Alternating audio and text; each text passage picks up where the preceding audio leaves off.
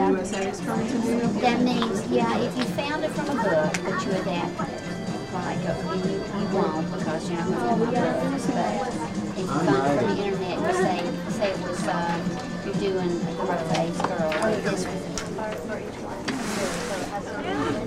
They didn't like her. Oh, I was looking, I was. Um, what I'm gonna show you as a basis is something I recorded ten years ago up in Jersey off of PBS. So, and there's not, it's not available anywhere. Laserdisc player, it's got an RCA out, I can plug it in here, and the computer's gonna recognize that I've plugged something into that box. Same thing with cameras. Once I plug that in through the firewire, it automatically goes, hey, you've got a camera plugged in. Way to go. What happens when it goes wrong is if you don't have something that automatically recognizes your camera or some type of system coming in. Okay. I'm going to show you Movie Maker. Movie Maker's one of my favorite. That's why we're starting this in.